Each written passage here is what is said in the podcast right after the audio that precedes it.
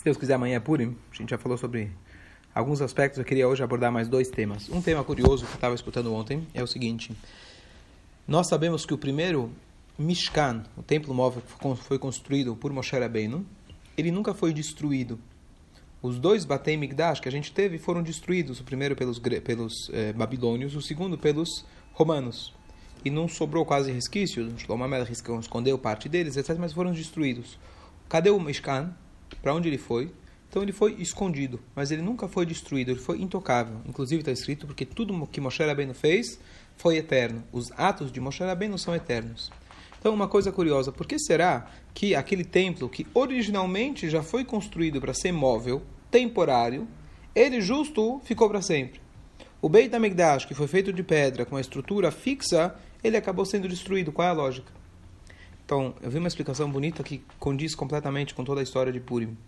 E a resposta é a seguinte: se a gente for analisar as quatro parshiot, etc., que a gente teve ultimamente sobre a construção do Mishkan, ela menciona algumas vezes a questão, as palavras Nediv Libo. Nediv Libo significa aquele que se voluntariou de coração.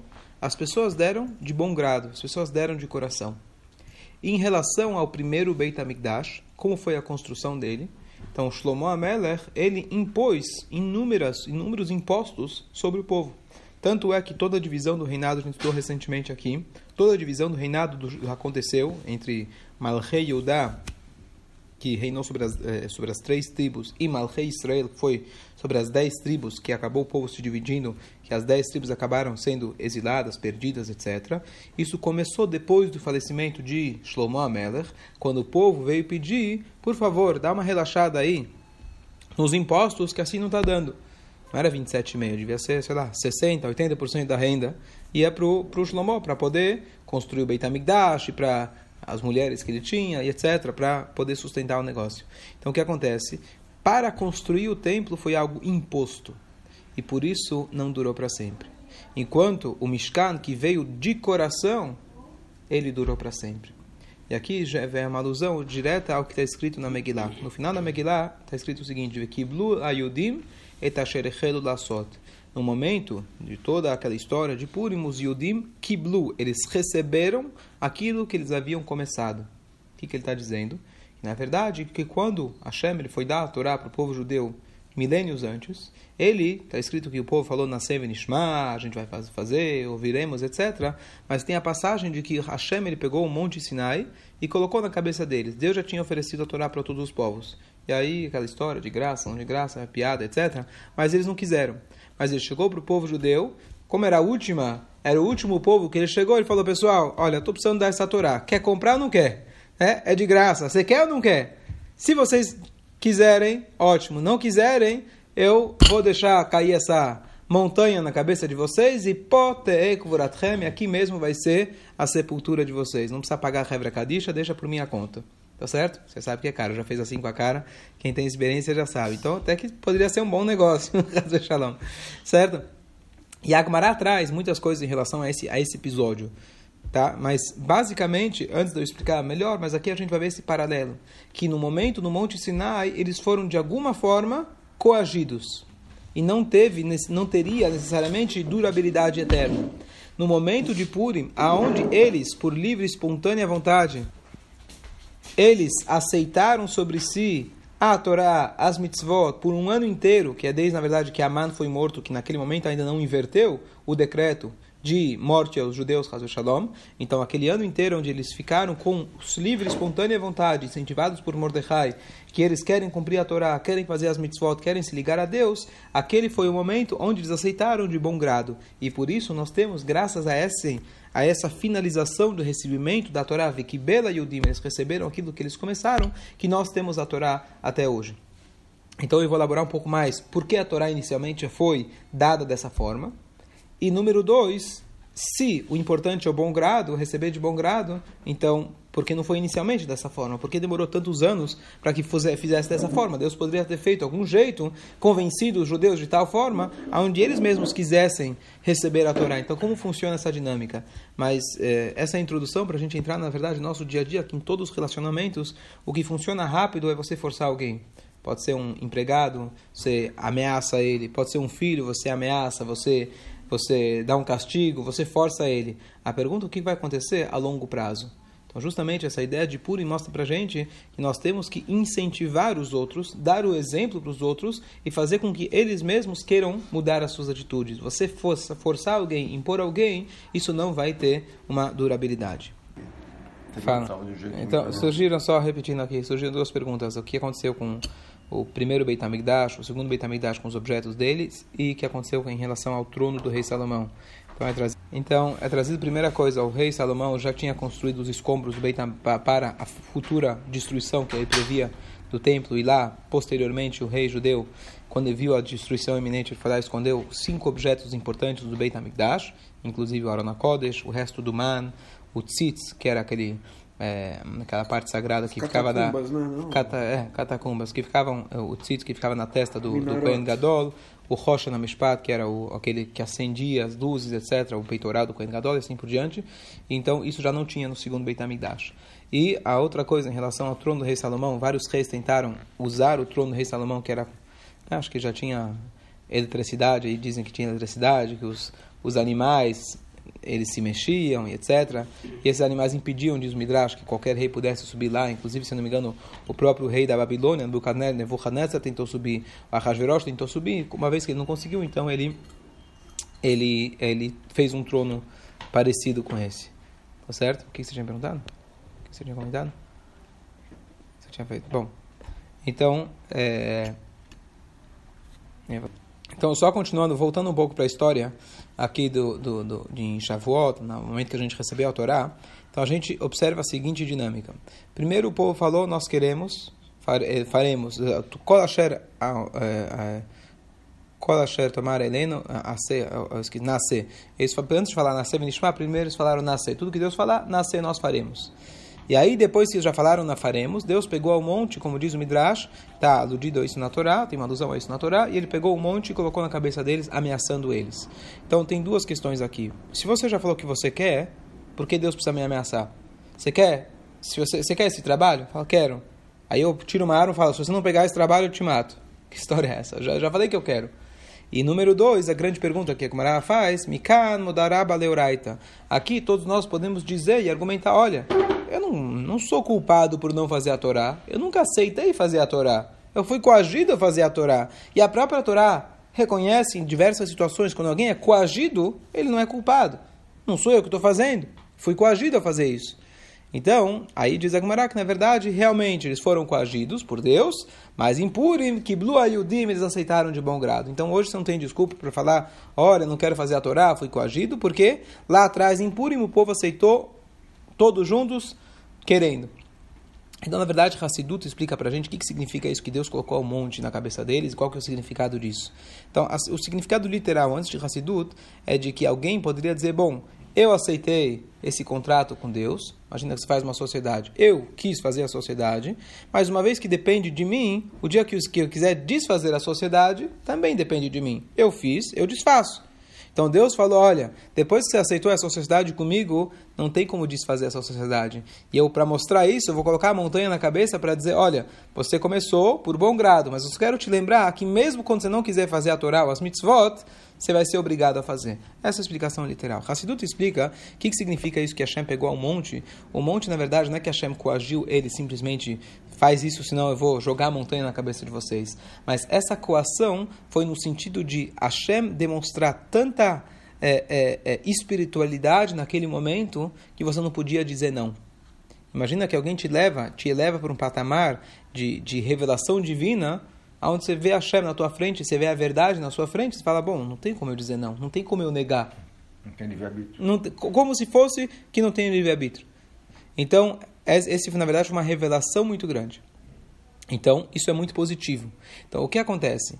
A Hassidut explica para a gente que a dinâmica do nosso relacionamento com Hashem e, por consequência, todos os relacionamentos que existem, ele deve começar com aquele conceito chamado Kabbalah Tol.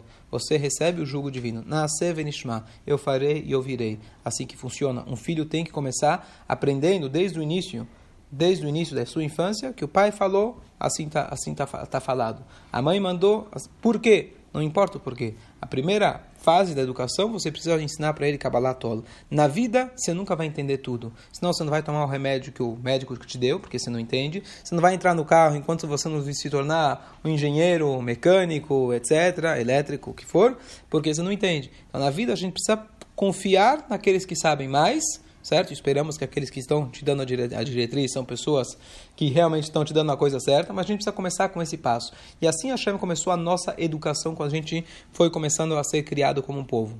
Porém, muita gente se esquece do segundo ponto. Muita gente se prende nisso achando que o judaísmo é apenas Kabbalah É apenas você faz faremos e ouviremos. Por quê? Não importa. Estava ouvindo o Shur recentemente, alguém estava falando alguém estava falando com estava é, dando um show sobre fé. Estava explicando a fé de uma maneira tão clara, tão bonita. E um dos alunos, que ele foi doutrinado, assim, numa família ortodoxa, etc., ele falou, o que você está dando, dando shiur, explicando de Deus e trazendo lógica, explicando? Ele falou, Deus existe e acabou. Fé. Ele falou, como assim fé? Me explica. E se alguém, e se alguém talvez, se você tivesse sido educado numa, numa casa de ateus, certo? Se teus pais fossem ateus, falou, é verdade, talvez eu teria sido ateu, mas fé significa, eu acredito mesmo que eu não entendo. Aí o Rabino falou para ele, isso não é acreditar mesmo que você não entende. Isso é você dizer que acredita mesmo que você não acredita. Isso se chama ser ateu. Você falar para todo mundo e você não está intimamente convencido daquilo, isso não é fé. Isso é simplesmente você repetir aquela mantra que teus pais te falaram. Você tem que desenvolver a fé a tal ponto que tudo que dá para entender de Deus, de Torá, de mitzvot, você compreende de tal forma que aquilo se tornou algo parte de você mesmo. Você está convencido, logicamente, emocionalmente, de tudo isso. E agora tem partes que você fala, poxa, como pode ser que coisas ruins acontecem para pessoas boas? Bom, isso eu não entendo, mas uma vez que eu sei que o médico é bom, tudo que ele me deu até agora funcionou, então eu acredito que com certeza que aquilo que eu também não entendo, eu posso confiar nele saber que Deus é bom e etc. Mas não simplesmente se fechar os olhos para tudo e dizer é fé, é fé, é fé, é fé, e você, na verdade, está sendo um radical. Tá certo? Aqueles que vão nesse caminho, infelizmente, fazem tudo o que mandam, doutrinam ele, nunca pensou por si mesmo, ele é capaz de fazer as maiores atrocidades do mundo. Então isso não é fé. Isso é chamada fé cega, que na verdade não é o que Hashem quer da gente. Então aí vem justamente a ideia de Purim, que nós somos obrigados a chegar nesse segundo, segundo passo. Não adianta só você ficar na fé. A fé tem que interiorizar de tal forma aonde você gosta do judaísmo. O judaísmo tem que ser prazeroso. O judaísmo tem que vir de você. Caso contrário, isso não perpetua. Isso a gente vê um modelo muito curioso que a gente tem hoje em dia. Por um lado, aqueles que perpetuaram o judaísmo apenas com doutrinação, isso não dura. Durou talvez na época de gueto, na época onde as, as pessoas não tinham abertura para o mundo maior, então talvez isso funcionava. Com o cheiro da sopa, do, do, da sopa de knei da, da vovó, o cara já saía um rabino. Não precisava muito. Né? Só aquela comida judaica. Hoje isso não funciona. Agora, aqueles que adotaram apenas fazer o judaísmo, porque fazer as coisas, como as pessoas adoram quando eles falam isso, eu gosto das partes bonitas do judaísmo. Né? Tem partes feias e partes bonitas. Eu gosto das partes bonitas do judaísmo. Né? Então ele pega aquilo apenas aquilo, aquilo que ele entende, aquilo, apenas aquilo que ele gosta, e também não perpetua, porque para você gosta, o seu filho, quando ele vai ser jovem, etc., talvez para ele vai começar a pensar por si mesmo e dizer, mas por que eu preciso, como muitos dizem, por que eu vou morar em Israel se os restaurantes em Las Vegas são mais são mais eh, são melhores? Por que vou morar em Israel se Hul, Chutz Laaretz, é incrível que quem encontrei alguém recentemente de Israel, né? Tem Israel e tem. Chutz Laaretz é Brasil, Argentina, Estados Unidos, Austrália, é Chutz Laaretz, é tudo certo? É, mas para que eu vou morar aqui? Certo? Você pode ter um lugar melhor. Então, por isso, justamente, a Torá começa com, em Shavuot, na Sevenishma, faremos e ouviremos, mas Purim, depois que você tem esse alicerce, essa base, que tudo começa com fé, tudo começa com é, é, é, aceitando e acatando com as ordens divinas, a gente se submete a isso, aí depois disso você precisa criar um prazer, um gosto. Com a combinação desse esse combo, aí você vai conseguir perpetuar, Bezrat Hashem, o judaísmo. Fala. Faz essa questão no, no, no Mamar, quando ele traz isso de que Vekiblo Ayudim, que os Yudim receberam por si. É, em que momento da história em Purim eles receberam, aceitaram de bom grado? O que acontece é o seguinte, é, eles naquele momento, uma coisa que pouca gente sabe talvez, apesar que popularmente se diz que Aman queria matar todos os judeus, igual Hitler marchou, mas, na verdade, em Purim, se algum deles decidisse se converter, ele não seria morto. Tá? Na história de Hanukkah, o propósito dos gregos helenistas era que o povo se helenizasse. Se você não se helenizar, eu vou te matar.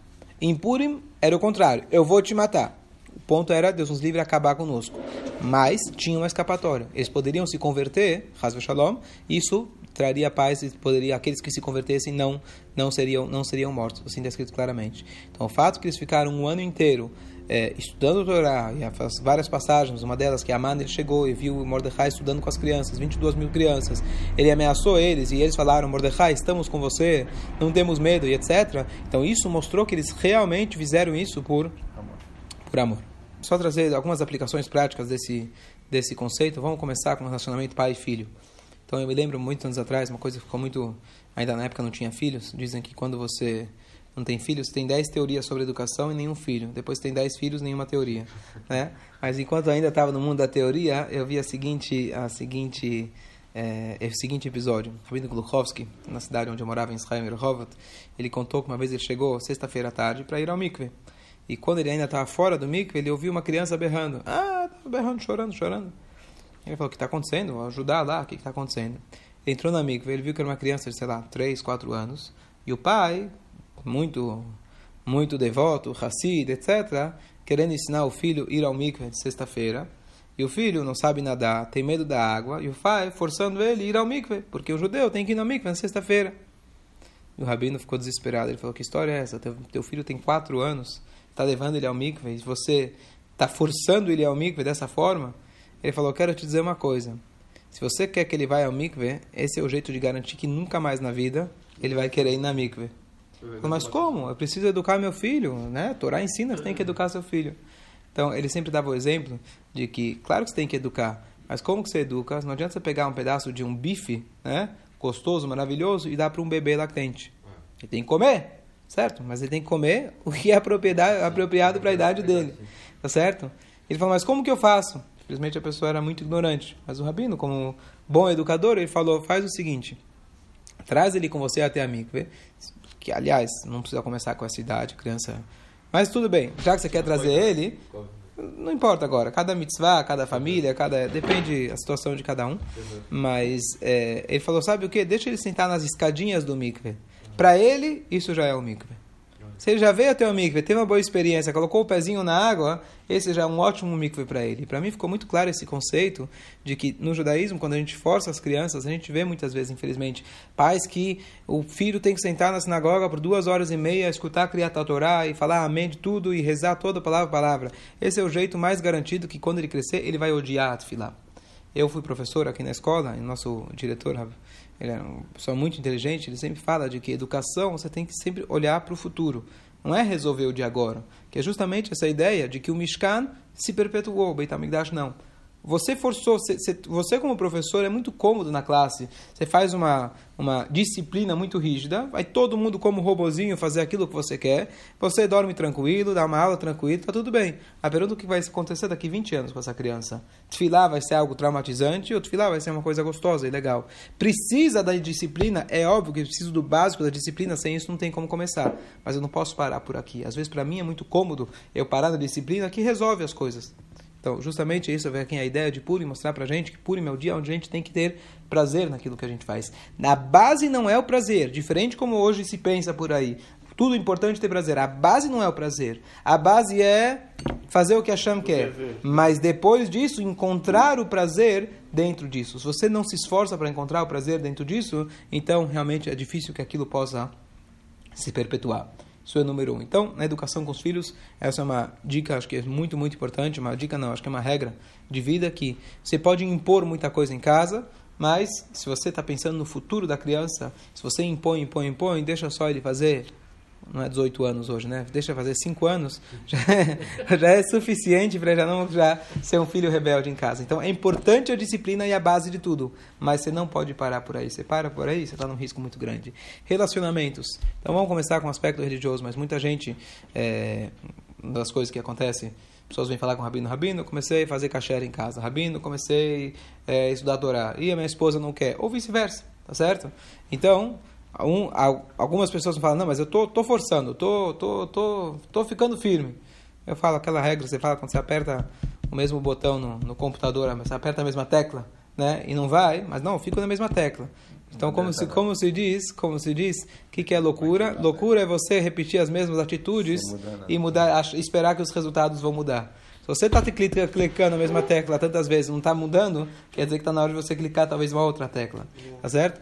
Então, mais do que tudo, a gente tem um exemplo do Rebbe, de que o tempo todo a gente tem que tentar fazer através não de imposição, mas através do exemplo. E aqui já é outro mundo em relação à educação, que marido e mulher ninguém está para educar um ao outro, mas eles têm que conviver juntos, etc. É, então, mais do que tudo, não tem forma melhor, não tem forma melhor do que através do exemplo, através do amor. Recentemente estava conversando com alguém que estava com um problema, uma discussão séria em casa, etc. Ele falou, mas contudo, eu estou tentando, sabe, ser mais, mais amoroso e mais carinhoso, etc., apesar de tudo isso. Ele, eh, ele perguntou, mas será que eu estou no caminho certo? Eu falei, olha, eu não sei se as coisas vão mudar, você fazendo com amor, mas uma coisa eu tenho certeza, você fazendo sem amor, com certeza que nada vai mudar. Com amor, quem sabe a coisa pode mudar. Sem amor, não vai, com certeza que vai dar errado. Certo? Estão comigo? Estão no celular já. Falei mais um pouco? Sim? Então, a mesma coisa. Então, aqui o Purim deixa pra gente muito claro. Às vezes a gente consegue, momentaneamente, uma conquista. Fala, olha, consegui convencer fulano para fazer tal coisa. Convenci, convenci. Eu meio que... Eu meio que criei, armei a situação e consegui aquilo que eu queria. Mas a longo prazo isso não funciona. E assim também no trabalho. Se você tem um funcionário, se você ameaça ele ou no salário ou com excesso de trabalho para ele fazer aquilo que você quer, não funciona. Você montar um time onde todo mundo está cooperando e acredita, desculpe, acredita naquilo que na, no, no, né, na essência, no coração da empresa, no lema da empresa, você vai ter um time muito mais saudável e cooperativo. Como uma vez eu estava ouvindo de alguém, ele tem uma, ele tem uma empresa, ele nunca, nunca atrasou o salário de ninguém, nunca. Mesmo os piores momentos, ele nunca atrasou um salário, já pegou dinheiro emprestado de banco, mas nunca atrasou. Mas ele concluiu dizendo: Olha, quando as funcionárias, as secretárias estão com febre, elas vêm aqui. Elas estão doentes, elas vêm aqui. Eu não pedi, elas poderiam estar em casa, achar qualquer eh, atestado médico. Mas é assim que a gente, assim que a gente consegue criar essa, essa, esse, esse crescimento e essa cooperação. Se não for com vontade, se você não, não, cria o exemplo, se você não incentiva o outro, isso não fica para sempre. Então eu vou gravar isso daqui que é muito importante você lembrar disso. Essa história que hoje não funciona, tem um dito em Yiddish que fala que Amol is Amolek. Amol diz, significa Amol é uma vez. Quando você diz uma vez, quer dizer, antigamente, isso é Amolek. Amol is Amolek, é Amalek, é querer esfriar. Você dizer que antigamente funcionava, se é uma dica verdadeira, é atemporal. Se não é uma dica verdadeira, nunca valeu. Você dizer que hoje os funcionários, pode ser, as pessoas se tornaram mais acomodadas, assim por diante. Mas a natureza humana continua igual. Talvez você precisa se redescobrir. Que nem eu falei antes, antigamente a reeducação funcionava com imposição, funcionava. Funcionava de modo por osmose, automaticamente. Mas nunca foi algo.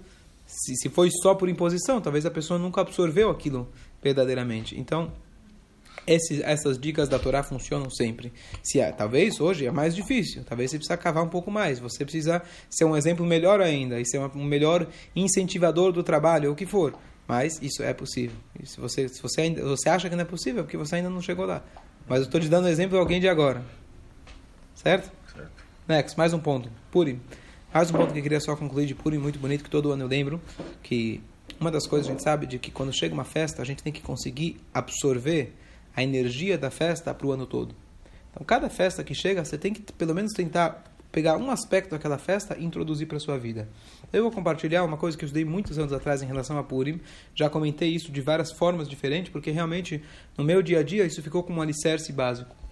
O que acontece? O, o Rebbe tem uma sirra, várias sirrot a respeito disso, e explicando, perguntando o que o povo fez de errado para merecer uma pena de morte aniquilação total. Foi a única vez na história aonde uma única pessoa tinha o poder e, de fato, já tinha o plano para aniquilar todo o povo. Porque Ahasverosh, ele de fato era o rei do mundo inteiro. Ele tinha esse poder de acabar com o povo em um único dia, coisa que mesmo no Egito se poderia né, fugir, fugir, no Egito não dava para fugir, mas não tinha um decreto de aniquilação total. Enquanto que lá além, no mesmo no holocausto, Shalom, mas Baruch Hashem, está escrito, os, sábios falam, é, Tzedakah, Pisronosh de Israel. Na verdade, Deus fez uma bondade que Deus espalhou a gente por todo o mundo. Porque, infelizmente, se uma cidade ou um país, Haz Shalom, está é, sofrendo, você tem o outro, tá certo? Enquanto que naquela época foi a única vez na história onde realmente iria ser uma aniquilação total, poderia de fato acontecer uma aniquilação total do povo judeu. Então a pergunta é: o que, que a gente errou? O que, que a gente errou para a gente merecer tal punição? A gente acredita que não é, não é simplesmente a decidiu, mas isso aqui na verdade está acontecendo lá em cima. E se a gente de fato merecia, o que foi que mudou o decreto? Então, basicamente, a Gemara traz algumas opiniões. Eu trouxe outro dia, o povo fez Hilul Shabbat, eles eh, estavam profanando o Shabbat, fez idolatria, assim por diante. Mas uma das frases que a Gemara traz é que Nehenu Misudatosh Eles aproveitaram, se desfrutaram daquela seudá que o Ahasverosh fez de 180 dias. Eles foram lá, Mordecai falou para não irem, e eles foram e se desfrutaram. Realmente era uma 180 dias de festa, uma coisa fantástica. Quem que não ia querer? Os melhores, melhores iguarias do mundo de graça. Então, a pergunta é, bom, tudo bem, é grave, Mordecai falou para ir, mas por que é tão grave para merecer a aniquilação total de todo o povo? Será que foi todo mundo? Qual que é, qual que é o motivo? Inclusive, tinha comida kasher, conforme muitas opiniões, que está escrito que ele deu, conforme a vontade de cada um. Então, basicamente, o Rebbe explica uma coisa fantástica, que a linguagem que a Gemara usa é que nehenu. Nehenu significa eles se deliciaram, desfrutaram daquele banquete. Não está escrito que eles foram no banquete, que eles comeram no banquete. O ponto foi que eles desfrutaram. O que, que eles estavam tanto desfrutando do banquete? Não era da comida, não era do conforto, mas daquela segurança interna dizendo que bom, finalmente, finalmente fomos reconhecidos agora judeus como qualquer um. Finalmente, nós fomos convidados para a festa. Judeus nunca foram convidados para nada. A gente sempre foi, ao longo de toda a história, deixado de lado. Então, agora finalmente a Hashverosh é nosso amigo. Posteriormente vamos ter uma rainha que é judia. Nunca a gente teve tão bem é, é, socialmente, politicamente é, é, é, é, seguros. O que acontece, nós precisamos lembrar sempre que a nossa existência é milagrosa. A nossa existência nunca dependeu dos povos que estão ao nosso redor. E por isso, muitas vezes, a gente fala, é bom que Estados Unidos é nosso aliado, é tudo fantástico e maravilhoso, mas um judeu nunca pode achar que a existência de Israel depende de qualquer outro povo. Porque em 67, por exemplo, ou mesmo em 48, quando a gente precisava de ajuda, teoricamente, as pessoas achavam que precisavam de ajuda, ninguém deu ajuda nenhuma para Israel. Se virem sozinhos, todos é, a, a, a, todas as ajudas humanitárias, ONU, é, Enesco, Estados Unidos, aqueles possíveis aliados, todos deram as costas para Israel. E mesmo assim, Israel triplicou, triplicou de tamanho seis dias. Então, o que acontece é que a Hashem fala o seguinte: se você acredita no teu poder, na sua, na sua assimilação, no Ahasverosh, que é isso que te protege, então não é um castigo que a Hashem deu, e sim uma consequência das tuas próprias atitudes. O povo de Israel é comparado a um carneiro rodeado por 70 lobos. E o carneiro só pode ser salvo, só pode ser cuidado se ele tem um bom pastor. Na hora que o carneiro ele fala, pastor, sabe o que? Pode ir embora, virei amigo dos lobos. O que, que o pastor fala? Ah, é? Virou amigo? Eu vou, eu vou, eu vou dar uma saidinha, vamos ver o que acontece. Foi isso que aconteceu. Imediatamente veio, veio o decreto do Aman de aniquilação total e absoluta. Não era um castigo, e sim uma consequência. Como isso inverteu? Quando Esther, ela teve a primeira atitude e ela falou, eu vou jejuar três dias, depois eu vou entrar no palácio. O que, que significa isso? Que ela tinha sido escolhida pela sua beleza. Como que ela iria aparecer depois de três dias sem comer? Ia estar horrível. Verde. Porque né? ela era verde. Então, o que, que significa isso? Ela demonstrou com a sua atitude de que nós não reconhecemos os lobos como amigo. Ela entrou justamente na toca do leão, certo? Colocou, cutucou o leão com vara curta. Porque ela sabia que assim Hashem estabeleceu que algo eu preciso fazer mas ela depositou a sua confiança total no seu jejum, na chuva do povo e assim por diante. Com essa atitude, ela inverteu todo o decreto. E aqui diz o Rebbe, aqui que eu ia querer falar que, é um alicerce para a nossa vida, o Rebbe traz muito claro em relação ao nosso trabalho. Trabalho, ofício, ganhar dinheiro para nascer. Que a maioria de nós, pelo menos, está pensando nisso a maioria do tempo. Como que a gente tem que enxergar Parnassá? Essa é a maneira judaica da gente enxergar Parnassá. Não se engane achando que é o teu patrão, que é o teu sócio, que é o teu cliente, que é ele que é a fonte da sua Parnassá. Se você deposita a sua confiança nessas coisas passageiras, mundanas, isso na verdade é igual você está depositando a sua força no lobo. Hashem fala, não se esqueça que quem é que te dá Parnassá é Hashem. Se você depositar a tua confiança no lobo, você vai ver o que, que o lobo pode, Hazav Shalom, fazer com você. Não, mas eu preciso trabalhar. vai, é verdade que precisa trabalhar. Esther também precisava se comunicar com o rei, não bastou ela só jejuar. Mas o trabalho ele é secundário nessa, nesse aspecto. O principal é o contato com Deus. E na minha vida, por isso eu faço questão de falar que isso mexeu muito comigo, inúmeras vezes a gente pode tentar mil vezes, trabalhar mil horas para conseguir uma coisa e a gente não consegue resultado. E de repente, se trabalhou um segundo, você conseguiu um resultado que poderia te demorar mil anos para você conseguir.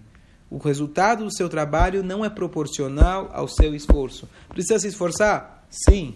Mas o nosso contato com Deus, a nossa reza, a nossa tefilá, a nossa mitzvah, o nosso tefilim, nossa tzedakah, é isso que garante a nossa parnassá. Não vamos nos confundir. E esse, na verdade, é o maior teste que a gente tem no dia a dia. Porque a gente acaba se envolvendo, a gente tem que se envolver com o mundo, a gente tem que ter o cliente, eu preciso dele. Não é que Deus chega e fala, fala, sabe o que? Reza o dia inteiro que eu vou te mandar na porta. Igual acontecia com Eliel Navi, com os corvos, aconteceu no, no, no com, com o Rabi Shimon Bar Yochai, aconteceu 40 anos no deserto. Não é isso que Hashem quer, porque isso é fácil. Seria, se fosse assim, seria fácil. Hashem fala, não, eu quero que você esteja no mundo e ainda assim você não se confunda. Isso é muito difícil. E o Rebbe compara que, como alguém, por exemplo, vai no alfaiate e manda fazer uma roupa. Tá certo? Então muitas vezes ele fala, poxa, eu preciso ser rico. O que, que eu vou fazer? Eu vou colocar muitos bolsos na minha roupa. Com certeza vai trazer muito dinheiro. O bolso não significa que você vai ter dinheiro. Você precisa trabalhar para trabalhar para ter o dinheiro.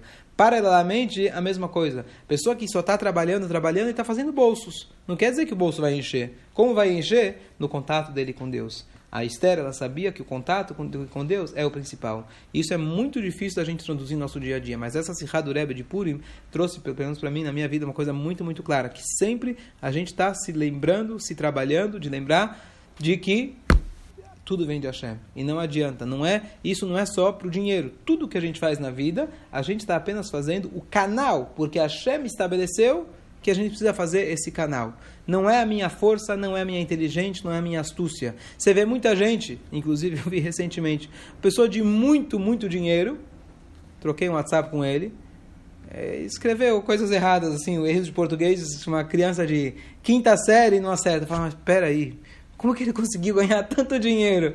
Não é a inteligência, tá certo? Pode ser que seja inteligente em outras áreas.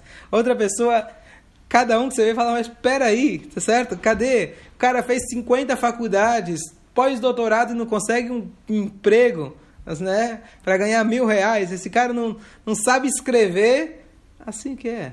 Hashem que dá a brachá, brachá vem de Hashem. Não adianta você querer trazer lógica. Quando alguém está ganhando dinheiro, aí todo mundo fala, oh, sabia que esse cara ia se dar bem. Quando ele perde, sabia que ele ia perder. É claro, você ficar só batendo palma, torcendo de fora é muito fácil. Quando o cara se dá bem, você fala, eu sabia. Quando ele se dá mal, você também sabia. Isso é muito fácil, torcer de fora. Você vê claramente que vem de Hashem. A pessoa sobe na vida, desce na vida. Isso em relação à saúde.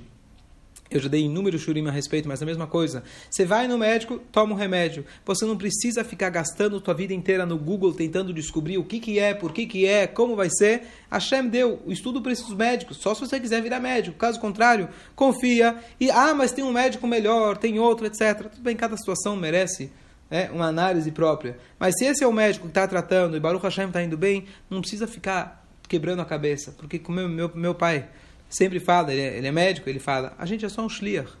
A gente é só um shliach, é só um enviado de Deus. Se vai ser o placebo que vai melhorar, se vai ser o remédio errado que eu dei por acaso que vai melhorar, não faz a mínima diferença. Na história, se não me engano, foi de Tzemach Tzedek. É, alguém, só para concluir, tinha uma moça, uma mulher, que ela tinha muita, acho que era tipo enxaqueca, muita dor de cabeça. E ela foi para o Rebbe, não sei qual dos Rebes que era. E o Rebbe falou, você toma café quente, chá quente. E ela foi lá, tomou chá quente melhorou. Bom, aí passou alguns anos, ela piorou de novo. Ela falou, Rebbe, não está adiantando, o que, que eu faço? Toma chá frio. Tomou chá frio, melhorou. Passou alguns anos, toma chá quente. Não é o chá que melhora, não é o quente, não é o frio é, é, você precisava fazer alguma coisa para que aquilo melhorasse, tá certo? Então a gente não pode gastar a nossa vida inteira pensando, não, eu vou ser mais esperto, não, eu vou tentar daquele jeito, do outro jeito. Isso não faz, não vou dizer que é a mínima diferença, faz uma diferença que a gente tem que usar a cabeça, mas tem que usar em, no, assim, no nível perto do zero, usar a nossa energia. Só para concluir, uma frase que eu vi recentemente, um, um, Alguém perguntou para um, um, rabino, ele estava falando para ele o seguinte: é, quanto de nossa energia a gente precisa dedicar para o trabalho? Quanto.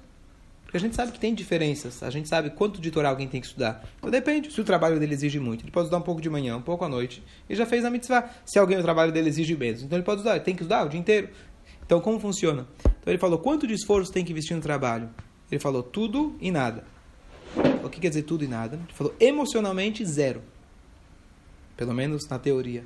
Emocionalmente, que a gente deve se envolver com o trabalho. Oi, veio, vai pagar ou não vai pagar? Oi, veio, vou conseguir. O trabalho nosso é conseguir zerar esse tipo de, esse tipo de emoção. E tudo significa o que, que é necessário para aquele trabalho, teu ofício, como foi, né, como que Asgarrar para ti te levou para ser o seu trabalho, você vai dedicar tudo. O que, que significa tudo? Ele falou, a pessoa que está ansiosa, naturalmente ele vai querer começar a trabalhar mais, porque ele acha que ele vai conseguir compensar compensar através do trabalho dele, já que está ansioso para ganhar mais dinheiro. Se você está zero ansioso, você vai sozinho saber filtrar, saber quantas horas tua loja precisa ficar aberta. Se você está ansioso, você talvez vai querer trabalhar algumas horas a mais. Deixa eu deixar minha loja aberta, por exemplo, mais algumas horas a mais. Se você não está ansioso, você sabe 100% que em vez de Hashem, você vai abrir, sei lá, 9 da manhã, fechar às 5 da tarde, fechar para o Shabbat, fechar para Yom Tov e saber que está dando de Hashem. Agora, se você está ansioso, nunca vai ser suficiente abrir. Então, você tem que fazer tudo, não significa tudo que é necessário para o teu ofício, para o teu trabalho, conforme as normas, etc., do país, a sua situação, e ao mesmo tempo, zero do teu envolvimento emocional. Esse é pelo menos a teoria. Mas isso foi muito claro com essa ideia de Purim. Purim